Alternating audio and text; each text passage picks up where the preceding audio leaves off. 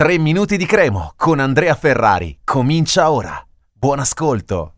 Oggi parliamo di Felix Afenaghian perché si può dire eh, di tutto su di lui, si può dire che è stato l'acquisto più pagato della storia della Cremonese, è la verità, oltre 7 milioni, infatti ci aveva un po' sorpreso quel tipo di operazione per un giocatore che comunque molto giovane, però che aveva giocato appena 15, una quindicina di partite in Serie A con la Roma l'anno precedente eh, arrivato a titolo definitivo, però fu uno degli acquisti un po' scommesse eh, di tutta quell'estate. Sono state tante mosse eh, che non sono andate a buon fine, perché poi a Felix Afenaghian eh, bisogna riconoscere che dal punto di vista di quello che ha portato lo scorso anno, di come ha contribuito alla stagione, evidentemente qualcosa da, da recriminare ce l'ha. Non ha espresso eh, grandi doti, ma non è stato assolutamente l'unico. Eh. È stata una stagione negativa per tanti, tanti giocatori. E, e quindi a Finaghian si porta appresso un po' questa, questa nomea di giocatore pagato tanto e che ha reso poco.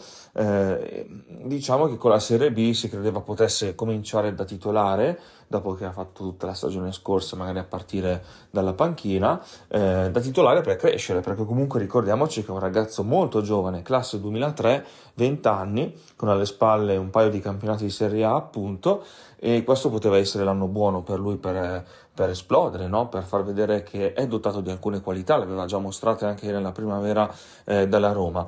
Però questo infortunio al metatarso, al quinto metatarso del piede sinistro, questa frattura eh, lo costringe a stare lontano per un po'. Oh, ieri è stato operato e noi naturalmente auguriamo che torni il prima possibile e, e spezziamo una lancia in favore di questo ragazzo perché eh, comunque mh, allora inizialmente sembrava che dovesse andare via anche lui quest'estate. Era uno di quelli che no la Serie B io non la gioco perché insomma credeva di poter rimanere tranquillamente in Serie A però la Cremo non avrebbe dato via facilmente dopo l'investimento che ha fatto.